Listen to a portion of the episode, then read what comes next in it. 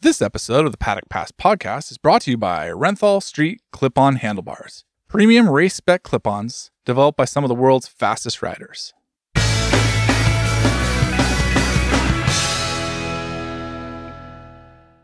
Hello and welcome to the Paddock Pass podcast presented by Renthal Street and KTM, who are ready to race at the Algarve International Circuit next week in all three categories. In Moto 3, they'll have the KTM RC4, Moto 2 and Moto GP with the KTM RC16. KTM now also have a brand new limited edition Beast, the 2023 KTM Super Duke RR for petrol heads that want a unique way to tackle the track. Check out ktm.com for more info or drop into your local KTM dealer.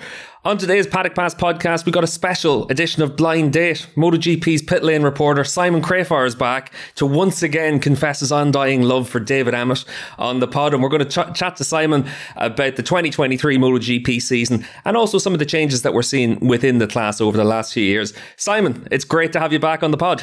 Uh, good to be uh, back chatting with you guys and seeing your faces on the uh, Zoom yeah, it's been a while actually, Simon, since I had a chance to catch up with you. Obviously, David, Adam, and Neil get the chance regularly, but uh, great to have you back on the pod. Every time you come on, it's always very popular because you're able to give us a very different insight into the paddock compared to what we see. You're always down in pit lane getting the, the nitty gritty of what's happening down there. So great to have you back. Oh, my pleasure. Let, us I can't wait to get into it. And uh, also, it's uh, it, it's fun for me because I kind of get in my own little world down a lane and not conversing with um, other journalists so much. So it's good, it'll be good to hear your take on things, you know, not just what's rattling around in my head. Steve, can I just bring you back to the introduction for a moment? I know we've just passed St. Patrick's Day, but is it KTM RR or or or? Hey, I spotted that too. I'll tell you what, there's just some words that are difficult for an Irishman to say. So uh, I'm not even going to comment on that. and it's it's we're, we're we're we're recording this just after Paddy's Day, as you said, Adam. So it's going to be a case of there's going to be some times when the Irish just comes out of me, and I make no apology for that. I'm slightly disappointed you're not wearing your big Guinness hat, Steve. Yeah, well, you know, it's it's just hidden away after after the parade, Neil. I have to leave it in hiding again for a few days, but uh, it's it's just the way of the world. David, do you have anything you want to add about it? You're the only one of us actually wearing a green jumper right now, so you're clearly still in the Paddy's Day mode. Uh, yeah, well, apparently I'm like a, a 16th Irish or something. So, um, uh, but my family background is so um, mysterious, uh, shall we say? It's the sort of thing where you're not allowed to ask any questions because of the awkward answers and awkward silences it causes. So, uh, so I'm probably a bit Irish.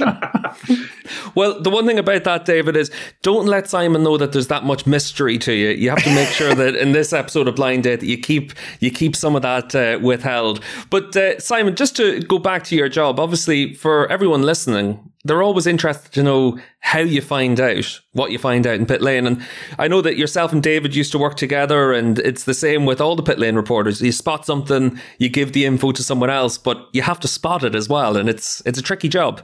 Yeah, I think uh, there's a couple of things help, and that is uh, first, uh, I, I'm a motorcycle mechanic. You know, before I made it in racing. I did my apprenticeship as a bike mechanic, so I know, understand the mechanical side. Built my own bikes in the beginning. Um, then I love it. I love, you know, the the the machinery. I love the bikes. I love to see what the engineers are trying to get out of the riders are requesting, and you can see it in their bikes, you know, in the adjustments. Um, and uh, finally, I think the big part is spending time in pit lane. When you um, as David will be able to tell you, when you spend every morning, every warm ups, uh, before every session, looking at them, then you get to know what they look like. So when you see something new, you know what I mean? It stands out. But that takes a long time. But, you know, it takes, I would say, half a season before you've got all the manufacturers and all the riders uh, in your head so you can spot spot the difference when it comes. Simon, I wasn't in Sepang, but I was in Portimao, and it occurred to me that one of the hardest working aspects of that test were the garage doors. I mean, they were up and down like a jack in the box. I mean, do you do you think the team? Do you think it's sometimes it's a little bit over the top, or the secrecy? Because there's only so much you can hide anyway. The bikes are wheeled out. You know, they're started up. There's a period there where everybody can see what's going on. Uh, well, the thing is, I understand they want to close the garage doors Um, some more than others. Uh, like Aprilia, for example, are more on the open side, and Honda would be the other extreme. You know, there's everyone else is kind of in the middle, uh, somewhere at varying degrees. But um, a lot of the time when they're going back in the garage, they don't want to show you what they're working on, um, and especially if they undress the bike. That none of the manufacturers want to want us to see what is underneath, you know, the fuel tank and the seat unit, and so uh, I don't mind. I mean, it's part of the game, so I, uh, I don't get offended at all. I just smile at the boys, and they kind of smile apologetically as the door goes down.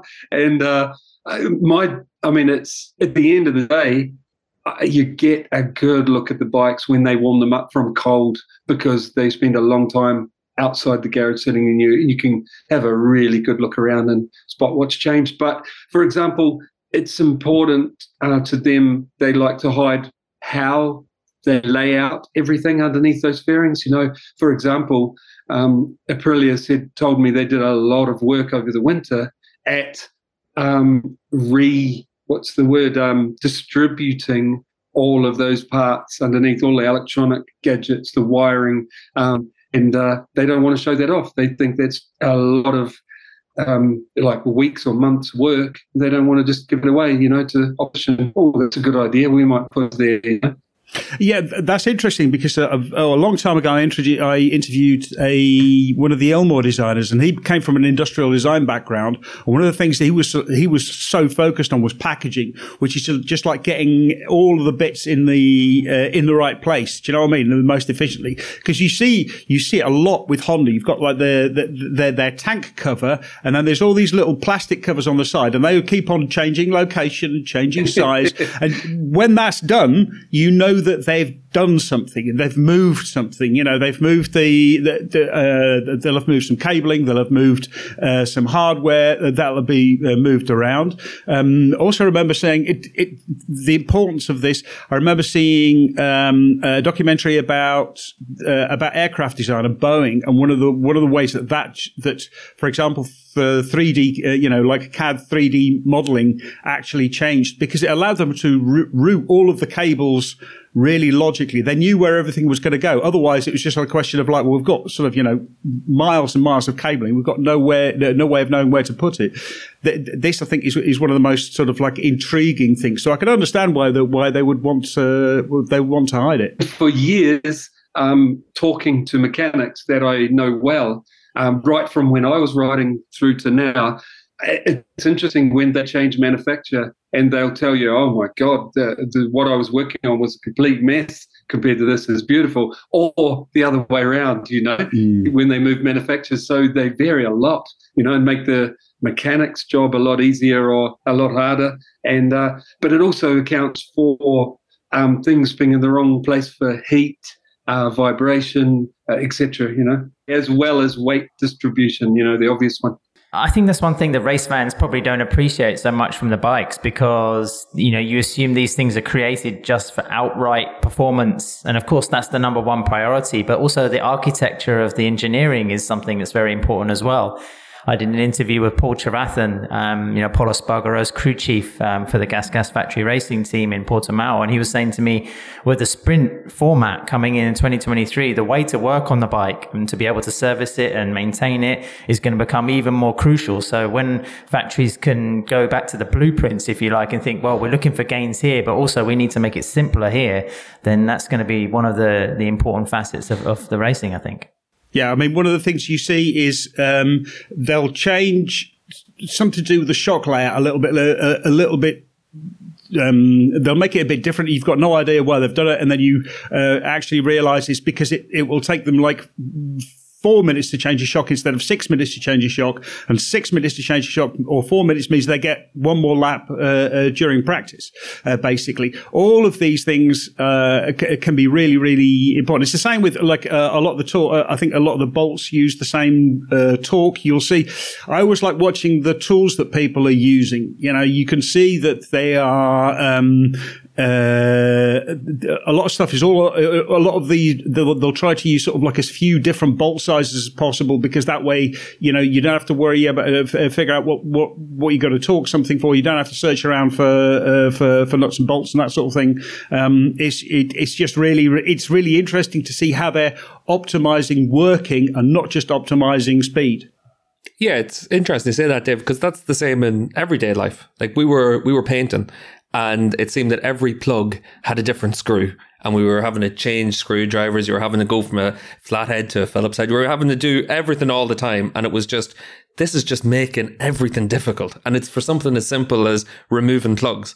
Imagine what it's like after a crash. Like we saw it at the second Superbike round in Indonesia where Kawasaki had to get Jonathan Rea's bike repaired after the Superpole race crash to get it ready for the restart. If you're not efficient, you're just not going to be able to make the restart. So you need to make sure that everything works really well together. And that's one of the things that I find quite interesting for, for me compared to using MotoGP. Like for Simon, you're saying that you're in pit lane all the time through the course of the sessions. I get that during the tests. And then the rest of the time when superbikes are on track, I'm in the commentary box. So you don't get the chance to see what people are working on until you go down at the end of the day and you're trying to compare what you saw a week ago to what you're seeing today or what you saw yesterday to today. And it is one of those things that during the course of a session, now that there's so much innovation in MotoGP, that if you're able to keep an eye on things, you do get to see the changes that are being made. And I think when we go from Valencia to the Valencia test, to the Sepang test, I thought it was quite interesting that um, we saw so many changes for different bikes. Uh, I thought, uh, obviously, we saw with um, Jack Miller jumping on the KTM, for instance, in Valencia, they went straight to the, the 2023 bike for Jack. And then over the course of the winter, they're bringing more and more in. And this is what you have to keep track of. And when you look at that innovation, it's all in different areas compared to when you were racing. If you think back to the, the end of your 500 career, it was all about the firing order from the engines. And now it's all about aero. It's always an area that the teams focus on to try and drive that development forward. Um, just to go back to about tidying everything up, making sure that um, they're good to work on and efficient, save time. Um, that you did right um, about the sprint races. Some of the mechanics were telling me that they're genuinely worried if you if their rider has a big one, big crash at the end of qualifying, and then the sprint race is a flag to flag. Yeah, yeah. This this this all this scenario is not you know, it's unlikely, you know, to have both things.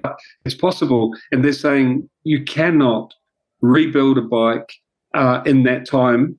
But the other thing is, even if you do, uh, you can't check it, which means you're going to go out in a race with a bike that you've just built, haven't checked. So it's not. And he says, what do we do?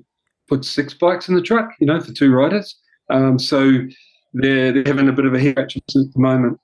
Just uh, about that then, Simon, because obviously when you look at it, as I said, in Indonesia, we had a similar situation. JR went out with a fully repaired bike. His teammate Alex Lowes went out on a brand new bike. And both of that, both of those, the first time that they're breaking in anger is down into turn one. As a rider, instead of looking at it from the engineering perspective, as a rider, how big of a challenge is that to deal with? Because you have to be committed in, in that instance, it was an eight lap race in, in the Superpole race after it was restarted, and you can't give up an inch into turn one. No, I I don't think it's such a worry because you're you're always going to get the out lap, you know, and the out lap does let you know that everything's working. You know, riders get to feel things. You know, if something's wrong, they get to feel it really quickly. Yes, it's going to be in the back of their minds, but if on that out lap there's a couple of hard braking, you know, before you get to the start line. Um, that you feel everything is working, you know, the brake pressure is like normal, uh, it's going to give you confidence to go straight away. You know, it's only if it isn't right that, yeah, you're going to get rattled. What do you make, Simon, then, of the innovations we're seeing in MotoGP now? Obviously, the aero over the course of the last few years has been the big interest and talking point. Last week's pod, we talked a bit about Yamaha and their rear wing and all the changes that we're seeing. Like, for you, what do you think of the the, the innovation we got right now? I mean, it, it's it's working. You know, the, the machines are going faster. Uh, at least the ones leading are. Um, sure. I mean, if you're asking uh, if what I think ever stand back and watch? Um, or uh, and are you asking what I think of aero in general? You know, like Uh, I'm curious because I can go to two different ways. I'm not sure which way to go. I'm now, I'm now quite curious about both ways, Simon. Exactly. To be honest, yeah, same. Uh, like if if you look at it from from both perspectives, because the thing with it is, in instances like this, like I'm I'm an engineer, so I quite like to see innovation. But as a race fan, do I want to see as much aero coming in as what we've seen over the last few years? I probably don't really. So I'm kind of conflicted about it from from both perspectives for myself. So well, like I'm quite curious as for your perspective as well. I am pretty much the same as you just described. Uh, I like uh, and I, I, mean I didn't like the aero. I thought uh, it doesn't bring anything positive until I rode the bike. You know, when it doesn't bring anything positive to our sport, meaning the racing. Uh, you know, it's making it worse, if anything. You know, the area you can't get as close to each other. Um, you know, there's people that have figured out and people that haven't. So it spreads the field apart more. You know, haves and have-nots. Um, but I rode the well, a couple of the bikes, three of the bikes now, and I could not believe how stable they are. Like um, I've mentioned this after I rode the Aprilia at.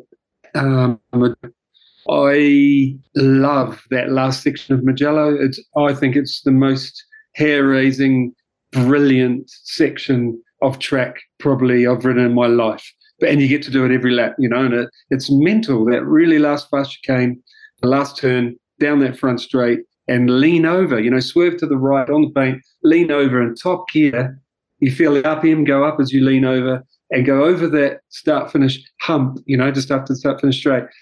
At, you know, it's 300 even on a stock bike. Um, and it's six gear and you're fighting. Every bike I've ridden over there, you fight to keep the front on the ground. You can't sit on the seat because that weight, extra weight back will wheelie more. So you're, you're, you're standing on the balls of your feet with your face in the, in the, what do you call it, with boxer, trying yeah. to keep the front down and doing a wheelie at 300 kilometers an hour plus. And it is brilliant. I absolutely love it. And it's unstable. And it's why riders ride bikes, is for that buzz, you know? And then, but it takes some bravery, some skill, you know, to do it. And uh, the last bike I rode there that was really fast uh, was a V4R. And before I rode the, the, um, uh, the, the Aprilia MotoGP bike. I got off and I remember saying um, to the, the, guys that were looking after me with the bike from Aprilia that an aging, overweight track dayer can hold it flat there and just sit on the seat, you know? Like, and that that counts me as well now. You know, I'm I'm an aging overweight track dayer as well. Um, but guys, seriously, it, it, the the bike was bolted to the road. And even have to be careful going over there. Just hold it full. The only risk was the rear coming up and doing a bit of a over rev, you know. Yeah, I mean, the thing is, it takes away some the danger in some areas, but it just shifts it somewhere else because you know all you all you're doing is okay, you keep the front uh, your front down over the crest at Mugello, which makes it a little bit easier, but then it just uh, puts more and more emphasis on the braking point and you know and where and where you can you can start to brake, and so and that that corner is just a wee bit hairy with a wall on one side and uh, downhill and um, uh, and then round the corner. So yeah, it, it, you're just moving. You're, you're moving. Uh, I think riders are still taking the same amount of risk. It's just that where they're taking risk has, is changing because of the because of the aero and because of the ride height device. Well, the rider. Um, um, just thinking, who was it? The rider that was there said to me, "Oh, you should wait. You should try it, or wait till you try it with the ride height di- device down as well. It's even more oh, yeah. stable. Yeah.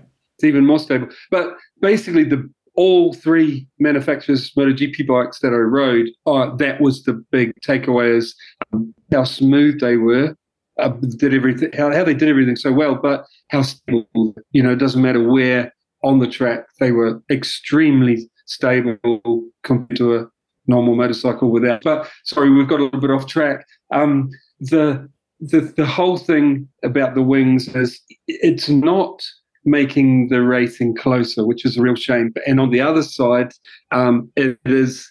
I, I do like that the we're starting to see the tech advances going through from the wings to the stock bikes. You know, I rode the BMW M, whatever it is, at uh, at Austria last year for the first time, and I've got to say I was impressed as well. It's moved on again, you know, since the stock bikes that I'd uh, ridden until that moment, you know. Um, so it is coming through, but the the the other side that I wanted to describe as standing back looking at MotoGP is I mentioned this on After the Flag um, a little while ago, well, the last test or test before, can't remember. Standing back looking at MotoGP, you see, well, I see over the, the last years how the bikes were shorter and higher and they didn't have wings and devices. And um, and as I said, then the Yamaha and the Honda was very successful in that period, you know. And then the Italians, um, namely Ducati first, have built this longer, lower bike that works with wings and devices and moved the goalpost. And it's like the others are a couple of years behind figuring out how they've done it and how their machine needs to change uh, to suit the aero, and it's like one big package now. You know that all works together, not just a bike that you put wings on it, because it's pretty much proven now with by Yamaha and Honda, uh, maybe KTM as well, that that doesn't work. It's the whole bike has to work together with those wings, and that's how I see it. And and just to finish, what I was meaning about this is like it feels to me that there's like some invisible wall um, that the other manufacturers can't get over at the moment, haven't been able to get over. Yeah, I, uh, I mean, like, I like your point about because I've been saying the same thing. You know, like we have, we've gone from short, from short and high to long and low. Uh, Casey Stoner was asked this. At, I think when he, first jumped on the Honda in about 2011, uh, there was one race where Niels Bolding asked him, you know, sort of like, what would you, which do you prefer, long and low or short and high? And then he said short and high because, yeah, obviously the old paradigm was you wanted lots of um, movement in the bike. You wanted it going backwards and forwards so that you could, you know. Um, uh, get some weight over the front uh, where, uh, for, for braking or for cornering, sort of move it around. And that weight transfer was much more difficult on a long, uh, long low bike. But the aerodynamics has completely sort of changed that and it's uh, changed it the other way around. And if you see the Aprilia now, especially when they got all their launch, you know, their, their, the start thing, the thing looks like a proper dragster. It's just, it's, it's, it's genuinely uh, genuinely bonkers but to go from from one concept of a motorcycle of being short and high and lots of transfer to long and low and less transfer and transfer in a completely different way it, it, for the engineers it's a completely they have to completely change their way of thinking and it, it's not a quick process yeah, just a quick question for Simon. I mean, I asked riders a, a, couple of years ago for a story, you know, what they thought was the biggest innovation in MotoGP. And um, the majority answer was the seamless gearbox, um, especially Valentino. He was um, raving about that particular invention. I just wondered if you reckon we could see something as revolutionary as that in the next couple of years, or it's just going to stick to um, peripheral things on the bike. Um, I agree.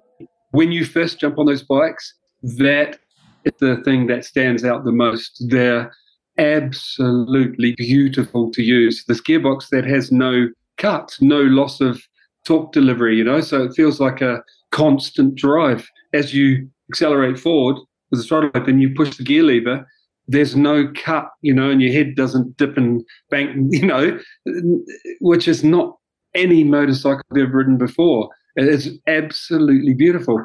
The problem is it's hundreds of thousands of euros to lease those gearboxes for the year for the season, and um, they have uh, engineers that only well not only that specialize in the gearbox, and nobody's allowed to see it but them. You know, out in the team, only that guy's allowed to see it, and um, the high maintenance. You know, at the moment, as I understand it, they need a lot of parts changing regularly. You know, everything's got mileage, and so because especially well, first of all, they could make a simpler one year that they're not going to be more worried about the technology. But uh, the big one is at the moment is figuring out how to have that amount of torque and stress through something so uh, trick, you know, something so amazing and keep reliable for street stuff. But I really hope it makes it through in the next, you know, year because it's wonderful to use. Uh, I have to ask, do you feel it click? You know, when you, you normally when you change gear, you know, you click it into gear and you feel it click. Yeah. Do you feel that on the on the seamless gearbox as well? Still, Yes, yeah, yeah, exactly the same feeling. okay. It's just that you've just got this sort of like infinite electric, almost like electric torque sort of thing, feeling. Yeah, well, they do um, make. I could hear the engine does cut a little bit, but the torque delivery doesn't. It's Yeah. smooth, and so less chance of the rear tire letting go, uh, less chances of instability because of that.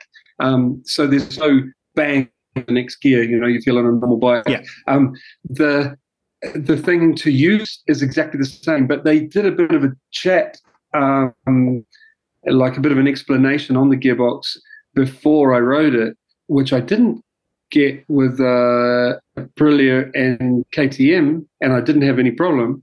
But basically, what they were saying is do not change up a gear with the throttle closed, and Yeah. do not go down a gear with the throttle open because um, it, it needs the torque in that direction to be able to work uh, sufficient, you know, well. But also, they said there's a risk of high side if you, um, for example, close the throttle because you want to slow down, but change up a gear.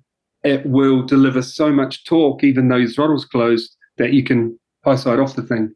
You know, um, so Yeah. they were really, really strict about that. How it all works, we're never going to see because it's super secret. But yeah, gorgeous. I hope there's one other thing. I hope that with that gearbox that filters through to the road bikes, um, which could filter through without being seamless, and that is that first gear is right at right at one end, not between first and second. You know, right at one end, but there's a gate, so you can't go in there. I think track days are going to love that innovation, and it's already in the Moto Three bike. So, I, and they're reliable. You know, so I can't see why it can't come through soon to uh, this big sports bikes at least. Yeah, because that's obviously one of the things that we saw with Ducati with the V4R and, and their introduction first. That's made a big difference for them from their production bike from the outset. But um, just to move on a little bit from the, the tech side, because obviously we've got to preview the 2023 season as well, just Yeah. to go to the sporting side as well. What's everyone's opinion on the sprint races we're going to have for this year? Obviously, for me, we've had it for the last four seasons in World Superbikes. I love the sprint race format. I think the Superpole race is one of the most exciting races we have through the course of a race weekend. But what does everyone think about MotoGP and Grand Prix racing having sprint races? Simon, what about what, what's your perspective on it? I've um, obviously been asked a lot this since it you know came out, um, and my progression in my mind was when I first heard it, it was the journalist asking the riders about it. The riders didn't know, and that was a proper disaster, you know. And so the riders w- didn't take it very well because they hadn't been asked, you know.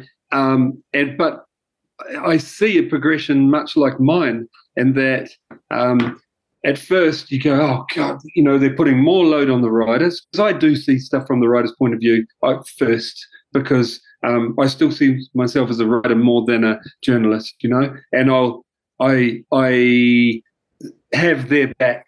Uh, you know what I mean? I I um, I care about their well-being a lot. You know, as if I was still riding, or they're my they're my kids. You know what I'm saying? I don't know how else to put it. But so I thought, oh, they're going to get that loaded up on them. They've already done the deal. They're not going to get paid more for it. You know, they're going to put their bodies on the line one more time per weekend. And I, I didn't like that this situation. You know, um, and you could see that the riders felt the same. You know, a lot of them, not all, but then I realized, you know, when you listen to Dorna's explanation of why, um, then you realize they're they're trying to build the sport, um, th- and if they build the sport, you know who's going to benefit.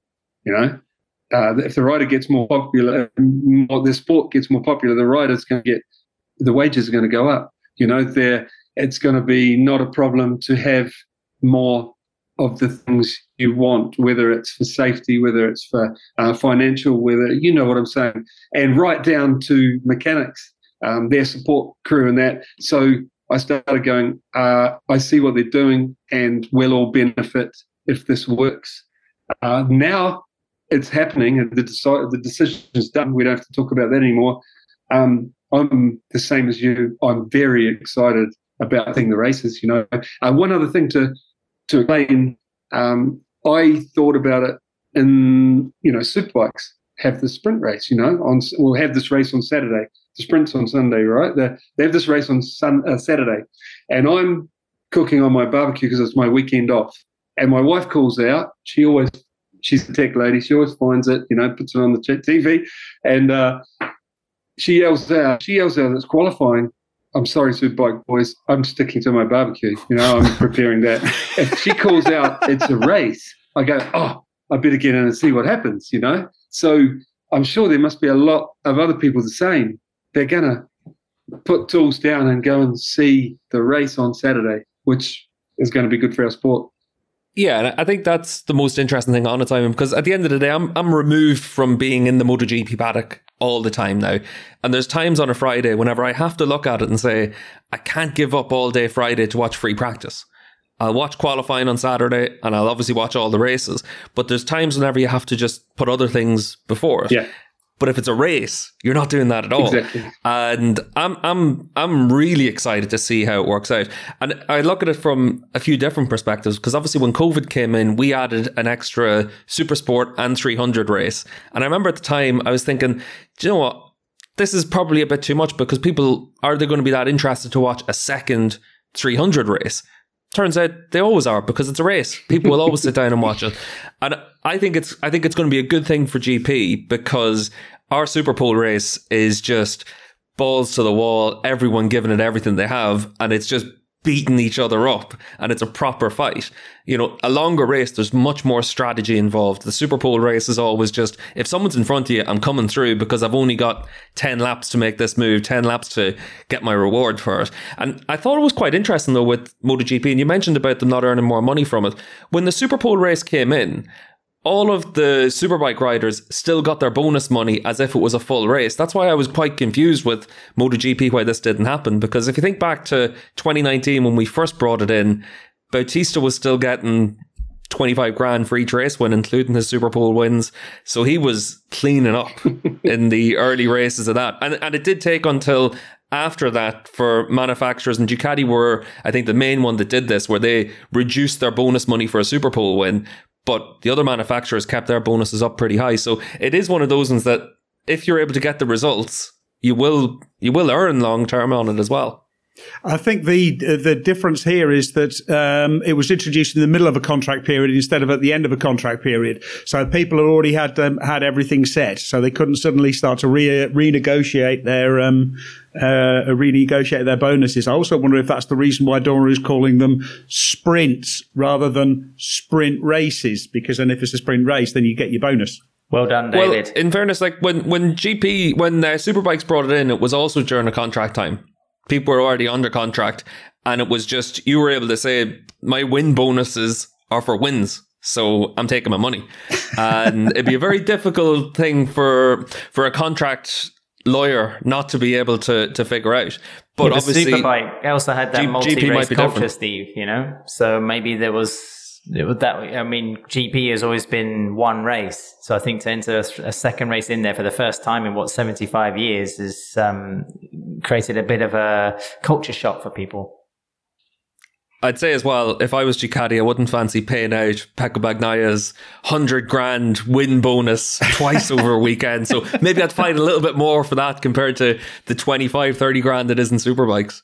Uh, I'm quite intrigued to see how the sprint goes. Um, obviously, it's something new, and it's always exciting to see a new format when it drops, just because it's a change from the old. Um, you know, you mentioned Steve about how everyone goes balls out in Superbike. It was interesting listening to Danilo Petrucci in Indonesia basically telling off a lot of riders about how aggressive they were and saying he felt that basically riding conditions were quite dangerous because of how on the edge riders were, were kind of taking it in that shorter format. And, you, you know, there is reason to think that it will be like that in the early laps in MotoGP as well.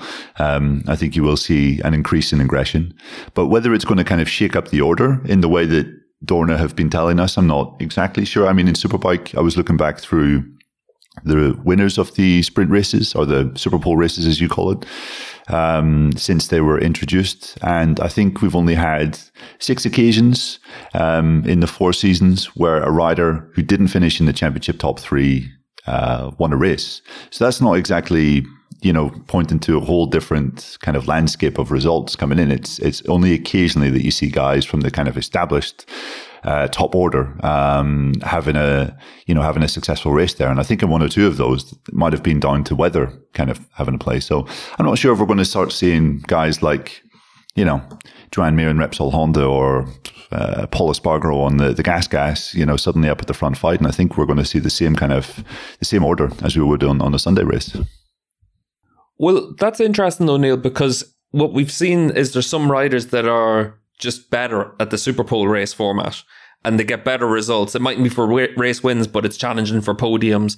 And it's where you're able to overcome some of the shortcomings of your bike. It might be tire life, it might be anything else, but we do have some riders that just seem to excel a little bit more in the Super Pole race, challenge for a podium, whereas maybe they're a top five runner in the in the other race guys, I'd like to throw something in, and this is only uh, from my time racing. You would look at the qualifying order and go, um, this guy, you know, being meaning people ahead of you in qualifying, for example, or around you in qualifying, and you can pretty much predict who will be there in the second half of the race because a lot of riders can go fast on new tires and then have not figured out, especially if they're younger or they've got good machinery and they're younger. That's the normal um, recipe. So they can go really fast while the tires are good, but they haven't figured out go fast when the tires in the second half of the race. So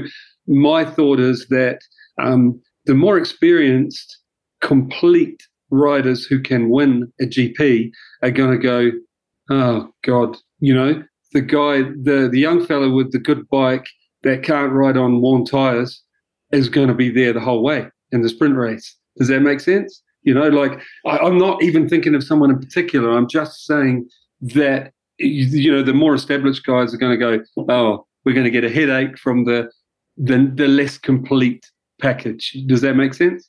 So, how many races will Jorge Martin win in the super in the sprint race format? Well, funny you say this. I'm hoping that, and I understand why you say it, but I'm hoping Jorge this year will be the complete package. You know, um, he needs to be, and I'll be disappointed. He's got all the potential to.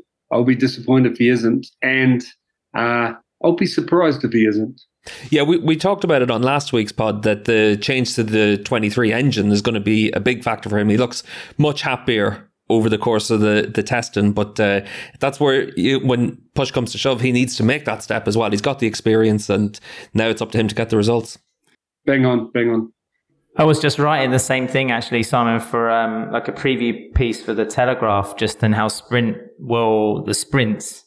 Got to try and avoid that use of the word races. Um, you know, will favour riders. races.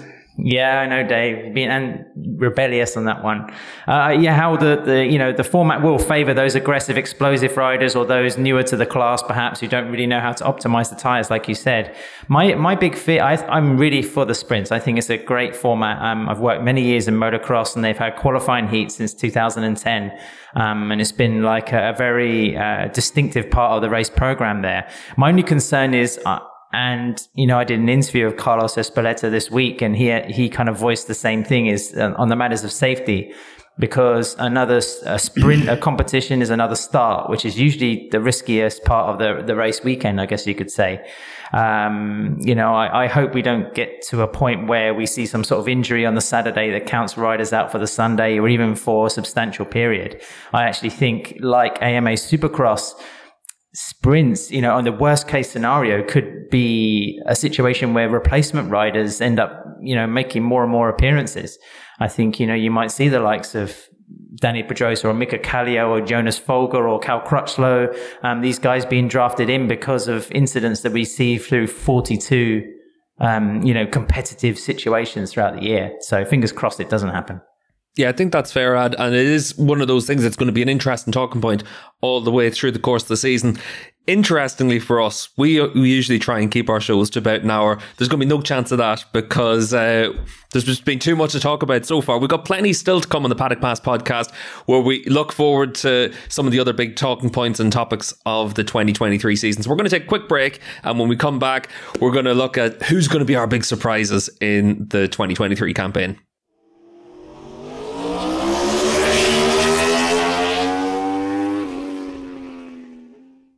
Renthal Street clip on handlebars are premium race spec clip ons available in nine different options, two different offsets, and six different diameters. All developed in collaboration with top level race teams.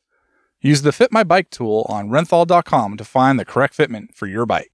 Welcome back to the Paddock Pass podcast brought to you by Renthal Street and KTM. So we've got Simon Crafar, MotoGP pit lane reporter, joining us on the pod this week. And uh, we've already had a big discussion about where MotoGP is. We've talked about sprint races. Let's talk about the big surprises for the 2023 season. I think it's fair to say last year people expected Aprilia to make a step forward, but did we expect Aleix to be a title contender, a race winner? That was the big surprise last year. But what's going to be the big surprise this year, David? Um, for me, the big surprise has been that uh, Ducati has resi- resisted fiddling. You know, like normally they always, you know, Gigi loves a little bit of horsepower. Uh, they love to introduce new devices. They lo- they love to sort of find all sorts of new things to uh, in an attempt to actually win, uh, you know, win a championship. Uh, so far, I mean, like if I look at the GP23 and I look at the GP22, um, I really have to strain to see any differences at all. It looks almost uh, it looks almost identical, uh, identical, but very very small differences. Also, they've changed the engine to make it smoother rather than more powerful. It's probably it might even be a little bit less powerful, um, but just the you know the engine character. Once they sorted out the electronics at uh, at Sepang, you know they've it, it's a really big uh, step forward. So for me, like the big surprise is that Ducati have stuck with what they know. They, I mean, they've gone from, you know, like wanting to have a complete revolution every year to, to this tiny little, almost Yamaha Japanese like evolution, uh, where they've just refined something. And, the, and I think it's really going to pay off through 2023. Yeah, and that's been one of the big talking points for each of the tests, David, really, because we've seen it where Portimao, let's say, Pecco was able to do what seemed like two full sprint simulations. Everyone else was trying to make sure they got one in, but Ducati were able to spend the time on the final day just really working towards that first sprint race. And, and that comes from just evolving the bike rather than having big upgrades. Yeah, I mean, basically, they've done the opposite that they did to 2022. I mean, in 2022, they, you know, they, they spent the first two days of the of the race weekend uh, still testing, and this year it seems like you know they finished testing pretty much at the end of Sepang, um, the, uh, and had two days just to sort of you know uh, dick about on what is absolutely wonderful circuit. Yeah, that's when we had Pecco with his famous "I'm a racer, I'm not a test rider" quote. exactly. And uh, sure enough, he was a racer by the end of the season. It all worked out well for him. Neil, what about you? What's your big surprise for the 2023 well, season? Well, I mean, I think this is my biggest surprise of the preseason, and perhaps it's going to be a big surprise for the year ahead. But I really thought KTM would be a bit closer to the front than they are currently. Um, you know, I thought everything that KTM had done over the off season um, with their kind of signings and their recruitment uh, last year was was kind of going to be the the final step, you know, the the, the missing ingredient. Um, we know that drag, uh, sorry, that Brad Binder had dragged them to the, you know, the top six in the championship in the last two years, and that was more down to Brad's brilliance than the bike itself being, you know, a, a really a really top class bike. Um, and they made some interesting acquisitions. You know, obviously they brought Jack Miller over. They brought his crew chief over as well. Um, they brought Alberto Giribuola uh, in from Ducati and uh, Bastianini's crew chief to work as like a performance analyst or performance engineer, I think his name was. And I think they've added a lot of people behind the scenes too. Um, they've obviously got the the, the uh, contract now with um, is it the Red Bull? Red Bull Advanced Technologies. Yeah, Red Bull Advanced Technologies, exactly. Thanks, Ad. Um, you know, which is basically uh, a team of ex uh, F1 engineers have use of a wind tunnel, and they've been there quite often to make sure that their um, bike's aero is is kind of on point. And uh, yeah, just from what we've seen so far in preseason, it's been a little bit underwhelming. I mean, the bike seems to just have a, a kind of a fundamental uh, deficiency, which is it lacks rear grip. And Brad Binder has commented on how that has been a problem at all three tracks he's tested the the new RC16 on. Um, and I, I, don't really doubt that Brad. Um, I don't doubt that Brad will be able to to fight at the front this year, but I think it might be a similar situation to Marquez at Honda, where it's more Brad's brilliance than than kind of the, the bike having made a, a massive step forward. So I would say yeah, maybe KTM not quite. I was expecting Brad to maybe be in the in the fight for the championship this year, and it seems as though technically KTM aren't quite ready to to be at that level. I mean, I'm saying this before the season starts, but um, yeah, that would maybe be um, be my surprise for the year what I find interesting is that KTM seem to ha- they have some really brilliant people. You talk to the people at KTM, they really know what they're doing, and they're doing some just amazing things. Uh, lots of really interesting things with 3D printing and stuff, uh, and packaging and all the rest of it. Um, they've got brilliant riders, they've got brilliant crew chiefs. Uh, they have all these really, really clever people, but they seem to be sort of innovating in 27 different directions instead of uh, just focusing, like deciding to go down one road and seeing where it takes them, sort of thing. Um, yeah, I, I, there's definitely. I mean, I, would be interested in hearing Simon's opinion of this, of the way that uh, uh, KTM work, because it does seem like they're doing lots and lots of brilliant things, but none of the they're not taking a holistic approach.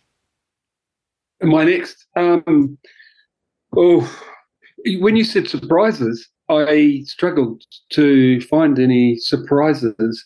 I have to say the um, the only one is what Neil has just touched on, and it's not just KTM. Um, when I, I don't know if I call it a surprise, but it's something I've learned or the, the championship's teaching me, and that is it's um, not one particular match, manufacturer, it's it's three, you know, and that is Yamaha, KTM, and Honda are all throwing so much at it. They did, and I expected all of them to make a step forward, and they have all hit this, what I said before, invisible wall.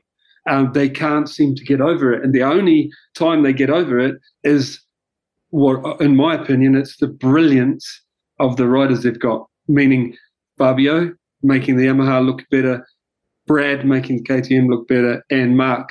Uh, I think he's sandbagging a little and will make the Honda look better, you know. Um, the thing is, I genuinely feel sorry for them because it is this period of technology that uh, that we're going through, and like Yamaha's turned up with a faster engine. They're commenting with like different things, and they've succeeded in giving Fabio what they were aiming at the faster engine that he wanted. Um, KTM have bought it like, wow, they've done some work. You know, the, with the engine, I think it's firing order because it sounds different. Um, it looks the same. So, um, you know, the riders liked it. I mean, man, that's a lot of work. You know, they've got three or four different chassis there over testing, um, loads of aero, you know, the riders have chosen. It looks like they've made steps forward in all these areas like Yamaha.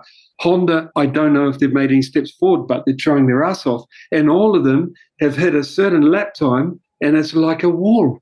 And as Fabio said in in um, in Malaysia, you know, he had all these new tires left over because of um, the rain, and then he threw them in on the last day. You know, expecting to make a second and a half like you do with new tires, and he made half a second. It's like, what's going on? And I think it's a really interesting period that we're going through. Um, and I can't wait to, to for an engineer to tell me what that wall was now that they've got over it. But it seems like only the uh, the Italians of Ducati first and now Aprilia have managed their way over it. I think it's something to do with the aero working with the rest of the bike. But yeah, that's the only kind of shock for me a surprise is that that there is this wall and it's become really obvious that they're all struggling to get over it. On the KTM thing, I think it's fairly obvious that you know we're going to see improvements from these factories. I mean, Portimao and Sepang were important for homologation. Um, setting that baseline to take uh, a line from Sebastian Risse, the technical coordinator of the of the KTM MotoGP effort. And I think that's been done. Um, I wouldn't be so quick as to rule them out yet. I think KTM still have a lot to bring to the pile uh, I think there's extra competitiveness there that's really going to come out, and it won't be just because of Brad Binder's brilliance. Um, Jack Miller, uh, he's on a two-year deal. I think you have to give him at least half a season to get used to the characteristics of the KTM and then see what he can do. Um, the fact that he was already quicker on the KTM than he was on the Ducati at Portimao, and I know it was a different time of year and there was different climates and circumstances, is significant. I think. Uh, so uh, there are factors there. But for me, I think the surprise, just dipping into another narrative, is um, maybe Pol Espargaro this year. Um, bearing in mind what we have said about the KTM platform, I just think if you take the context where Tech 3, Tech 3 had a very difficult year last year, uh, has had two very frustrating seasons being limited by what he could do at HRC. I think his combination with Paul Trevathan, um, and all of us have said in numerous podcasts and stories how important and crucial a, a rider's relationship with his crew chief is. I think that kind of um, synergy those two guys have, um, as well as the the kind of the technical base that Paul obviously loves with, with the gas gas and the KTM bike, is going to mean that he'll be in contention for results that some of us will maybe rise an, raise an eyebrow at. So uh, he classifies as my surprise, I think, of the of the season.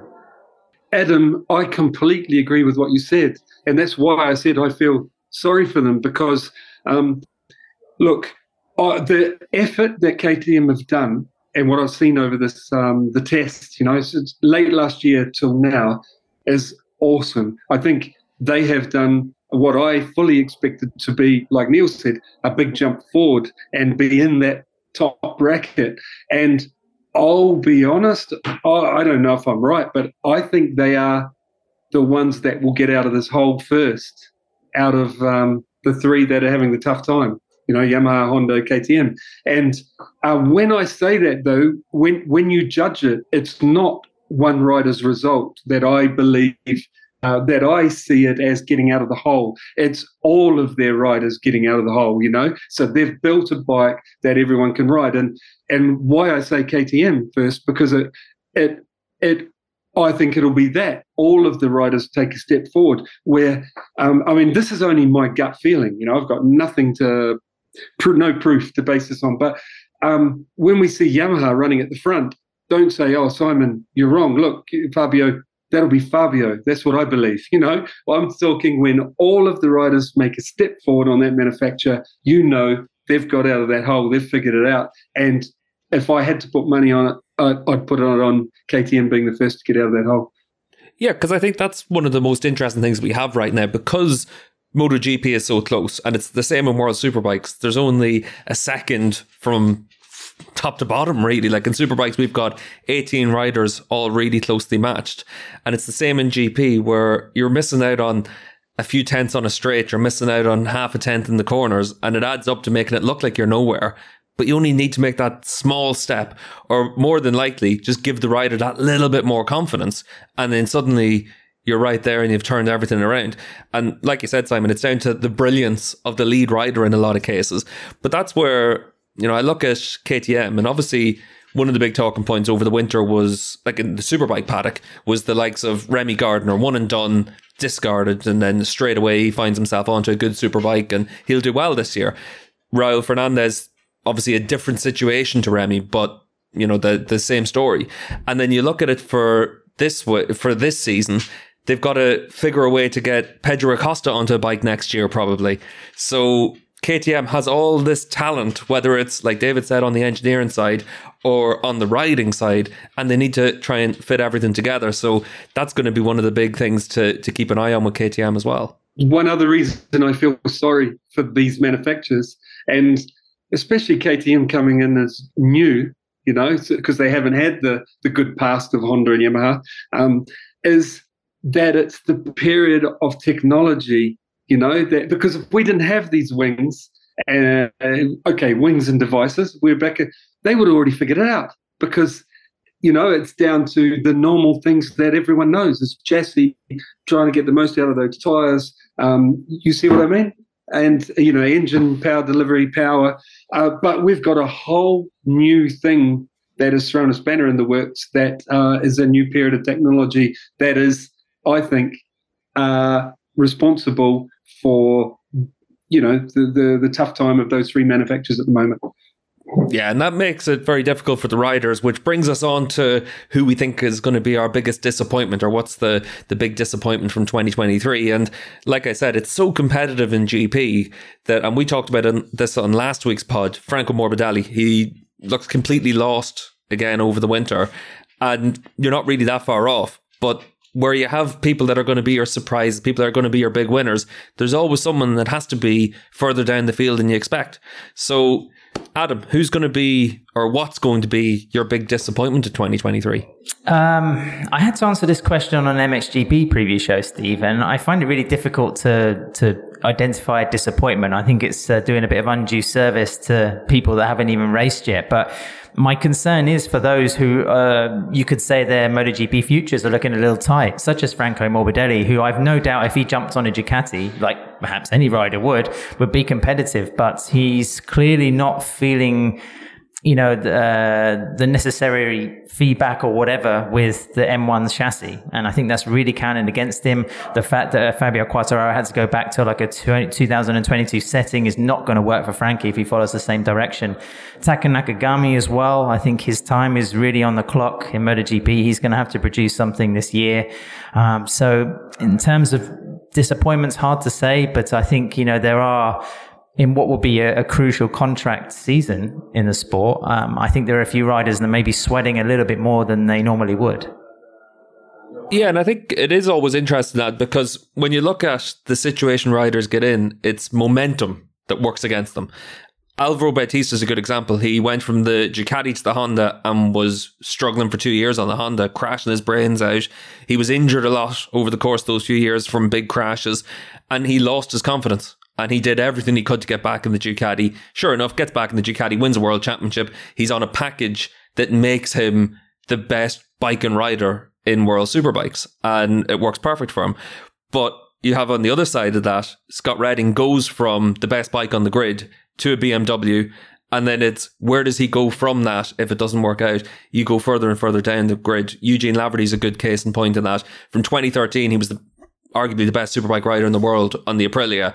You go to Suzuki, you go to an open MotoGP bike, you come to different stages and you just struggle to get yourself back to where you feel you should be. And Franco could easily be a situation like that. If you, like you said, if you put him on the best bike in the grid, he's probably still going to be a great rider. He's a world champion for a reason. But if you're Ducati, do you want to upset your apple cart with all the riders you have to put Franco on the bike when you've got so many great riders already? And that's where you know, the momentum works against you. Nakagami's obviously going to be up against Ai Ogura to keep a seat. For Honda, they'll look at it and say, well, we've invested a lot in both of these guys. We know what we get from Nakagami. Maybe it's worth taking the punt on someone else. And, and that's basically what happens to riders. And it's, it's that psychological factor of losing your confidence and then the momentum just works against you. Yeah, Takaki, uh, Takaaki Nakagami at Honda, Honda's 2024 test rider alongside Stefan Bradl, I reckon. Yeah, and that's that's the unfortunate reality of it. And Simon, I'm sure at some point in your career you had that loss of confidence, and uh, suddenly it gets difficult for a rider to turn it around, and it, it can all click into place overnight. But you're you're waiting for that moment for the likes of Morbidelli, a great rider, super talented rider, a guy that whenever all the ducks are in a row, he was able to win MotoGP races, challenge for a world championship. So he knows what he can do but it's tough for a rider in that situation. I think uh, with Franco, I'm so glad that you uh, are not giving him a kicking um, because I think it's well, it's clear to me that um, the last really good Yamaha that everyone could ride was the 2019 bike. Maybe the same for Yamaha, uh, for Honda actually at the same period, and um, that was before all these devices really came in, and you have to have them. You know what I'm saying?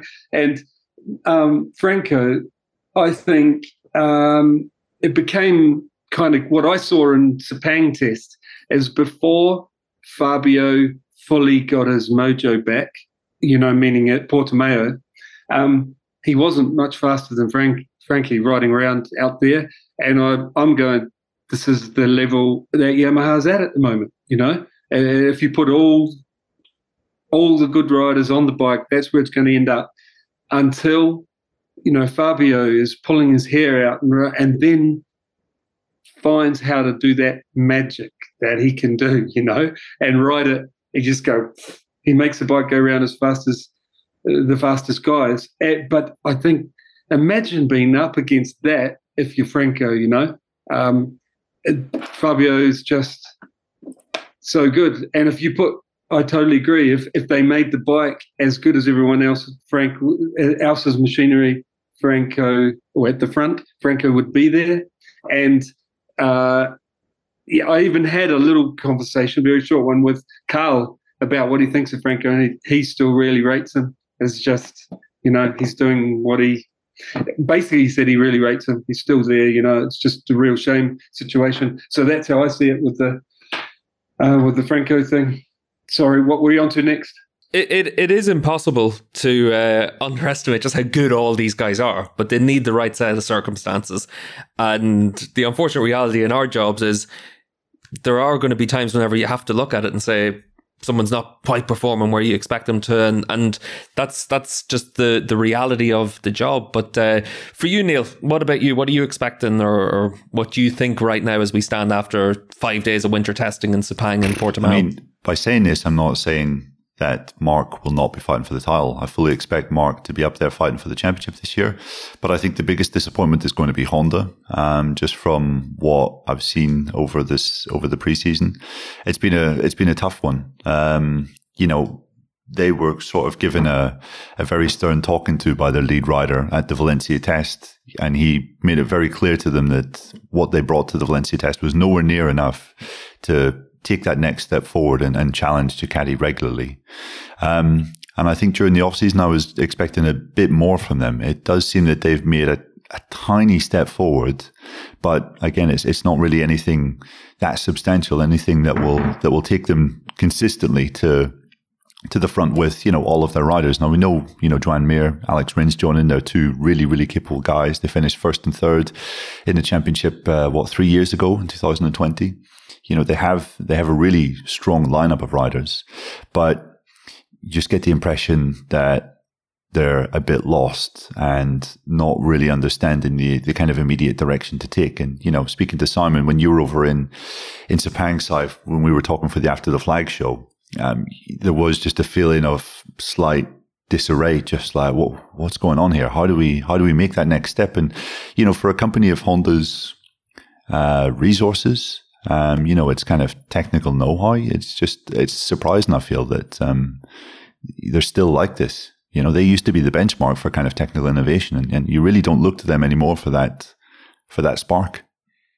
Uh, yeah, I mean, it's not that they're not trying because you, I mean, you saw that. They had three chassis, three, at least three different frames in um, uh, in Sepang uh, I thought they had two frames at Portimao, and then I went back and looked at pictures and saw one which was which was you know even more different. But even then, Mark was spending all of his time on the chassis that he liked in Sepang. He's chosen it. Uh, we heard, um, I think yesterday, uh, that Kalex are going to be producing uh, a complete chassis, complete uh, you know frame for uh, for HRC, which again is almost unprecedented.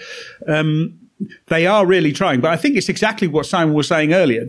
The game has moved on, and Honda are, are sort of, you know, they're, they're, chasing around trying to find a way uh, to be competitive, to try to understand, you know, the, the, the way that MotoGP is now. Uh, and they seem to be, they're still sort of like catching up, solving problems from 2021 or, or 2020 rather than, you know, the problems of, of, of 2023, where definitely uh, Ducati and Aprilia are, uh, uh, you know, they've moved way ahead. Another way to put that, Neil, is um, basically Ducati are two years ahead. You know, they literally are two years ahead in uh, their development. You know, and I think same with um, they're, they're, probably only a year ahead of uh, Aprilia because Aprilia have done a great job of of uh, closing the gap. You know, they seem to be consistent. You know, constantly closing.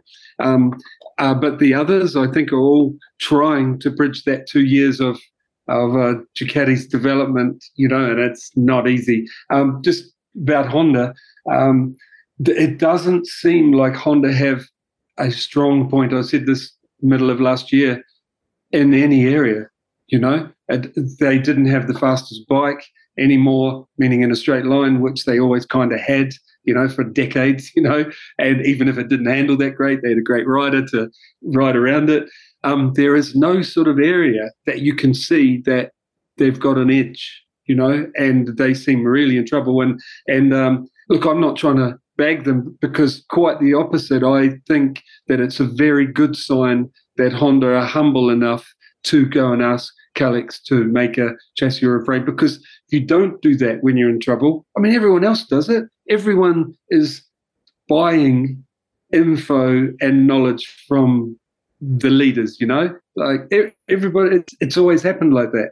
And uh, if you know they've kind of been stagnating for a while, haven't been able to do alone, do it alone. I, I think respect for being humble enough to ask so a specialist in a different area and help them get back on their feet. And I'm sure they're a giant, aren't they? Everyone will agree. And soon as they get close to being back on their feet, they'll get on a roll and we'll see the old Honda back, you know. But uh, at the moment, they seem uh, like I feel so sorry for the riders last year and beginning of this year that um, the the Honda doesn't seem to do anything really well. And, and we even saw things like high sides, you know, things I believe that you just don't see now. Nobody else does that, you know, fires their riders in the air. There's been so much over the last kind of three years that uh, it's time to ask for help from the, from outside. Yeah, and I thought it was interesting. Kalex obviously heavily involved with BMW and superbikes as well, and they're just getting uh, getting that knowledge across as well. It's going to be really interesting to see how it works whenever they're able to introduce that chassis down the line. Um, just to move on from from this to one of the big talking points is always going to be who's going to be the top independent over the course of the season. Given what we saw last year with Enea Bastianini able to win races, challenge for the championship, it's uh, it's going to be one of the big talking points all the way through this year. Why will it not be a Ducati rider is it possible that it won't be a Ducati rider as the top independent, Dave? Uh, no. Um, okay. Well, which Ducati rider is going to be exactly? it is. It, it's going to be which. Um, uh, I am going to go for Alex Marquez because I think Alex looks really. He just looked absolutely fantastic on the bike out there. Um, obviously, Jorge Martin is absolutely sort of brimming with talent, um, and normally you would say it would be Jorge Martin, but just Alex. Uh, um, given the speed that he was up to in such a short time and the the absolute joy he was radiating in riding the bike and speaking. He was so relaxed. He was no like he was he was happy that he crashed. So at least he knew that the bike had a uh, had a limit. So um, yeah, for me, I think it's going to be Alex Marquez. Yeah, and just about that as well, David. Goes back to what we were talking about with Franco Morbidelli. It's always easy to underestimate just how good riders are. Alex Marquez yeah. is a double world champion. Like he's a great rider all the way through his career. But you get to MotoGP and it's so tough. And now he's got the package underneath him to show what he can do. But Simon, who's going to win more races this year, Alex or Mark? Oh, that's a tough one. Um, but I'd, I'd still have okay for wins. I'd still have to say Mark because they're going to go to a couple of places where he's just amazing. You know, I think yeah. we're going to see. I think we're going to see Alex win one or go very close. You know, um, so look, guys, I don't know the answer of the question. You know, who's going to be the best independent? But we picked the wrong I, person as our special guest for this preview. Then, like, don't sell yourself short. No, but can I um, put across what I do know to help you decide, you know? And what is what I I mean, okay. We're talking about Alex Marquez.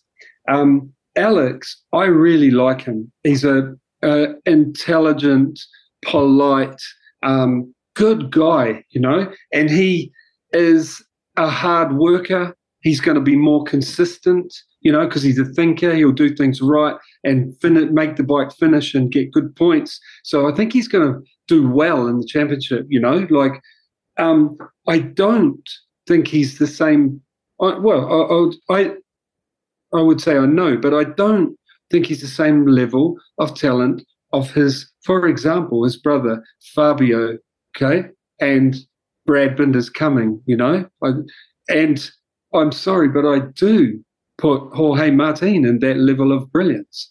So when what it comes down, the thing I don't know is I suspect Jorge can make that click, which he didn't last year when he clicked the wrong way, you know, just things just fell to bits. Not all was his fault, but I think some was his fault. You know, I'm not, I think he, he got distracted. Uh, the, the things weren't, in, you know, that 23, 23 engine, sorry, 22 engine.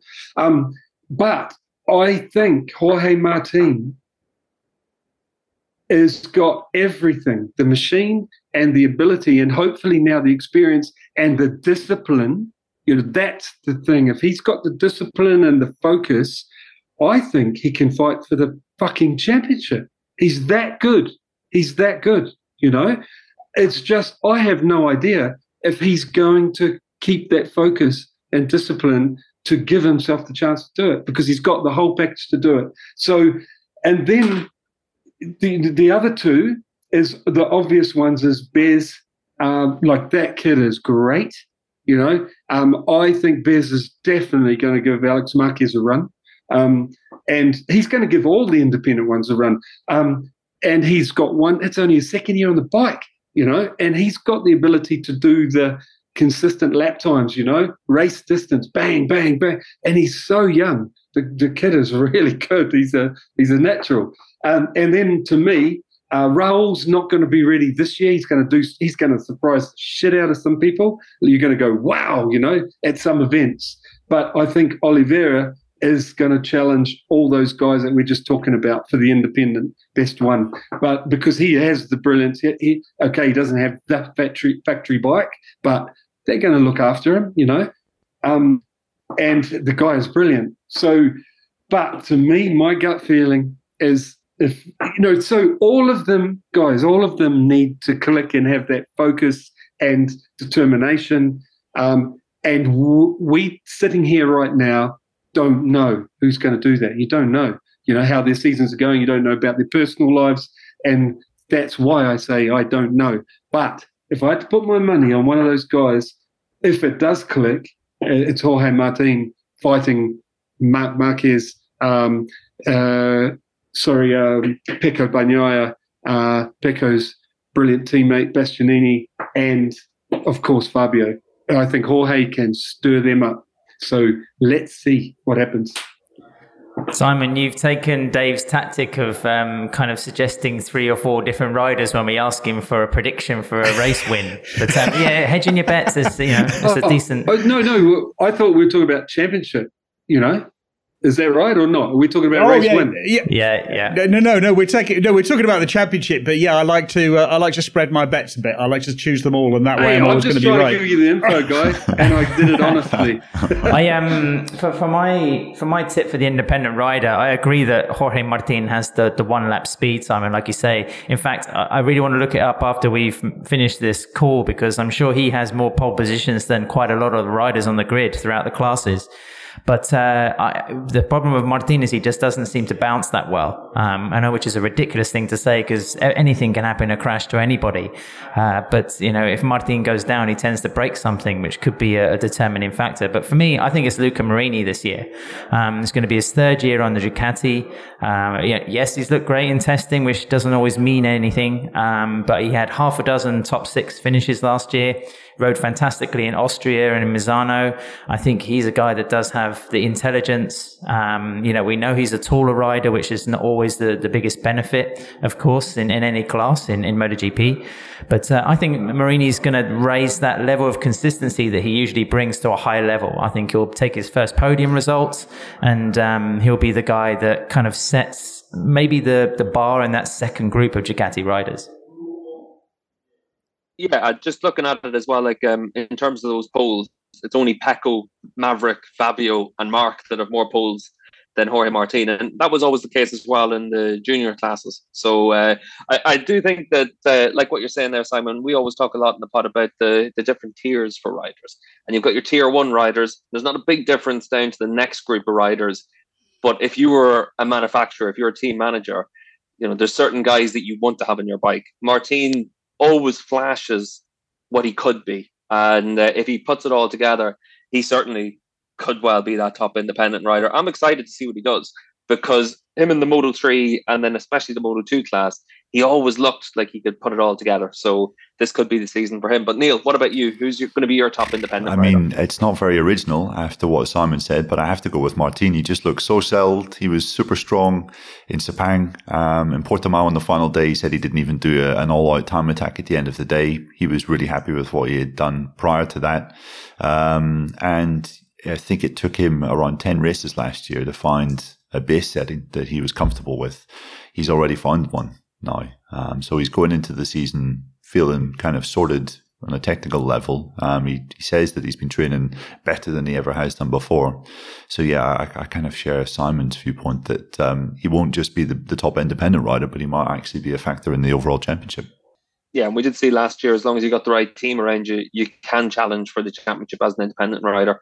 But just to move on from that to the big talking point coming into the season, He's going to be the world champion? Does anyone think Pecco doesn't defend the championship? No, Possibly. Uh, yes. nobody thinks I that. mean, yeah, possibly. Yes. I do. Me too, as well. well, you're all wrong. So you're putting your you're putting your money on the table, Neil. Who's going to win the world championship? Uh, I mean, I think it's it's difficult to look past the Ducati over a full season where we have what 42 races, well 21 races and 21 sprints. Dave, uh, No, 42 races. seven 777 points up for up for grabs, and the fact that Ducati do have such a clear advantage over their rivals currently makes me think that you know the the the world champion will come from uh, a Ducati rider, um, and yeah, I think Pecco will start the season really really well, um, but I think when you look at the kind of progress that Enea has made in the kind of final, especially on the final day in Portimao, I think that bodes really well for his championship. And you look at his progression over the last couple of years. He went from, I think, two podium finishes in 2021 to finishing third in the World Championship last year with four victories. He shows that he has the mindset and the hunger and the, the frankly, the, the kind of selfishness that you need to succeed at the, the very top level to be a world champion. I, I think he showed that all in abundance last year. Um, yeah, I'm not expecting Enea to maybe be leading the championship um, by the time we get to Le Mans or Mugello, but I do think that he's going to gradually get stronger as the year goes on, and he's going to just be there as a constant menace and a constant pain for his teammates. So yeah, I think Enea will be the champion. Listen to that baritone voice of reason. I think that was magic, mate. Really, really well put. My bet then, if I'm if if we if we're nobody's saying Pecco, then if I'm in that camp, um, I'm going to tip Fabio actually. Um, and I know if we're talking about anybody that's not on a Ducati, then it's maybe akin to the the finale of the film Zulu, um, where you know the the, the soldiers are trying to repel multiple hordes of invaders coming over the walls. But um, I think Quartararo has extra speed. Uh, at the end of the test, he found a very important step with the Yamaha. He's brilliant. He's another year older. He's another year more experienced. Let's also remember that while Bagnaia was brilliant to peg back 91 points last year, there were also some freak incidents happening with Quartararo that stopped him being even closer to the World Championship, his second at the end of the season. Um, so I just think if, if Quartararo can sort out the qualifying, if he can get anywhere near those front two rows like he did in his championship winning year, then I, I think his his brilliance is going to make life difficult. Um, and in fact, I'm really looking forward to perhaps even a duel between Pecco and Fabio again. Um, it could be, you know, a spat that goes on for another year or two. Even though, as like you know, Simon's mentioned about Jorge Martin and Neil about Bastianini, um, I, I, really, I'm curious to see if Bastianini has the uh, the personality to be a championship leader, Neil, um, when it gets into the real stressful situations. I thought Bagnaia was brilliant last year in Sepang when he handled all that intense scrutiny. And I wonder if Bastianini has the kind of character to, to handle a similar situation. But, um, yeah, I just, uh, you know, maybe it's a little bit of heart rule in the head, but I just think, you know, it'd be nice to see something that's someone that's not a Ducati rider pushing to the fore. So yeah, Fabio, why not? Uh, like I'm really looking forward to seeing Fabio because the bike is a lot better, so he's going to be a lot more competitive. And uh, yeah, yes, Bastianini's definitely made progress. But if you go back and look at last year, uh, the two people with the most poles were Jorge Martin and Pecco Bagnaia. We've got the sprint races. Qualifying is going to be so important. Um, uh, so I think that Pecco is going to he's going to pick up a lot of points in the sprint races. Uh, that's going to give him really good momentum going into Sunday um, uh, meaning he's always going to end up with a good result on uh, on a Sunday as well. The Ducati is brilliant. I think it's going to be very very difficult. I think he also that he is clearly the best Ducati rider. So I think that uh, Bagnaia is going to be uh, is going to be champion also just because he's he's going to get off to a good start. Uh, we're going to get to sort of like the, the I don't know Le Mans, Jerez or Le Mans, and he's going to feeling really really comfortable, uh, and he's going to just have everything going in the right uh, going in the right direction. So I, I, I can't see anyone beating him. I can see it being interesting and exciting and some and having some fantastic battles, but I think the championship is going to be fairly clear. Guys, um, I don't know who's going to win the championship. Um, I agree that it should be a Ducati rider. Uh, and I have to add something to um, what Adam said is the reason I don't think Fabio is going to win the championship is uh, what I've seen the last two years is because his bike is not as good as the people he's racing against, he digs so deep and does something magic. He, and you're just like, wow, and then he does it again. And you're going, wow, wow, weekend after weekend. And the last two years, he's run out of steam, um, sort of two thirds through the year, somewhere a halfway point. And I think that it's too much to expect a rider to dig deep like that every weekend, trying to make his bike look better than it is. And uh, for the same reason, Mark is doomed as well. He's going to just do brilliant and brilliant and brilliant. And but you can't defend with 42 starts. I didn't say racist. Mm. Um, you can't defend all year and expect your rider to ride at that level. Um, I mean, sure they can do it and they can pull it out, but you can't ride like that every weekend uh, trying to defend against better equipment, you know? So that's why I think Mark and Fabio, as great as they are, they should be fighting for it and they will be fighting for it, but I just don't think they'll get it across the line and be world champions against those Ducatis. Do you think it's going to be more difficult doing it twice? Because, like, you know, last year, uh, Fabio was having to pull something extra out of the bag, uh, you know, once a weekend. This year, he's going to have to do it twice a weekend. Yeah. Do, do, does that make it twice as hard or, or, or yes. because they're shorter races? Yes, yeah. because I think um, the way I would put it is that it takes, you're putting a lot of pressure on yourself to get mm. something very special out of yourself, you know, and you've only got so much mental uh, whoa, what's the word? Is it strength? I don't know, to be able to do those brilliant rides, you know? And I think, like I said, it's it, what I've seen is around half season, um, he somehow, I suspect, gets uh, it gets too much, you know? Mm. And if the bike was the same, he would only have to pull it out when he needed it. But mm. he has to pull it out every race. And um, mm. I don't think it's possible for even Mark and Fabio to do that. So yeah, with 40, 42 starts, it's going to be even worse. Yes. There's only so much water you can draw from the well, and mm. that's going to be the case all the way through this season as well. Like you said, 42 starts means that there's more chances for something to happen, but you also need to be at the front to keep yourself out of trouble. So it's going to be really interesting when MotoGP gets underway, and by the time that uh, this pod is published, it's only going to be 48 hours until the start of the 2023 season down in Portimao. So, Simon, as usual, it's great to have you on the pod. We ended up running over quite a distance and uh, we ran over to such a degree that my recorder decided to die. That's why I've switched to the Zoom audio. So, apologies to everyone for that at this stage of the pod. But, uh, Simon, great to have you on the show again. And uh, we're all looking forward to listening to you all the way through the course of this season. My pleasure, guys. Thanks for having me on, and um, sorry to make you run overtime, but hope it was hope it was uh, worth it for the listeners. Far from it, Simon. It was really good to have you on the show. So check out MotoGP.com for the video pass to be able to get Simon's insights all the way through the course of the season. If you do that, you also get Neil's insights on uh, the Moto 2 and Moto 3 classes. And uh, check out On Track Off Road for Adam's insights all the way through the course of the season. Obviously, now that we're into the MXGP season and the MotoGP season, Adam's absolutely flat out. So check out On Track Off Road. And as ever, motomatters.com for David Emmett.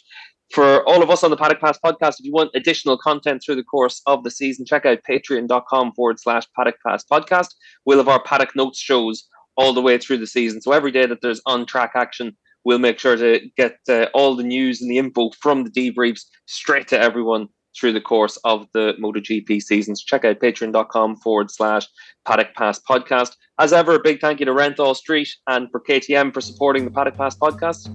And uh, a big thank you to everyone for listening to the pod and giving us your feedback as well on Twitter. Check out at Paddock Pass Pod for any questions you have through the course of the season and any insights that you want as well. So check that out, as well as Patreon and all of our usual channels. This episode of the Paddock Pass podcast was produced by Jensen Beeler, David Emmett, Steve English, Neil Morrison, and Adam Wheeler. It was edited by Brian Burnett. Music is provided by The Liberty.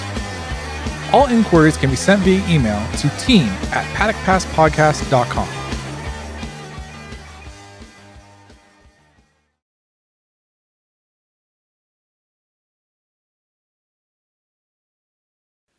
Yes, oh, I'm here.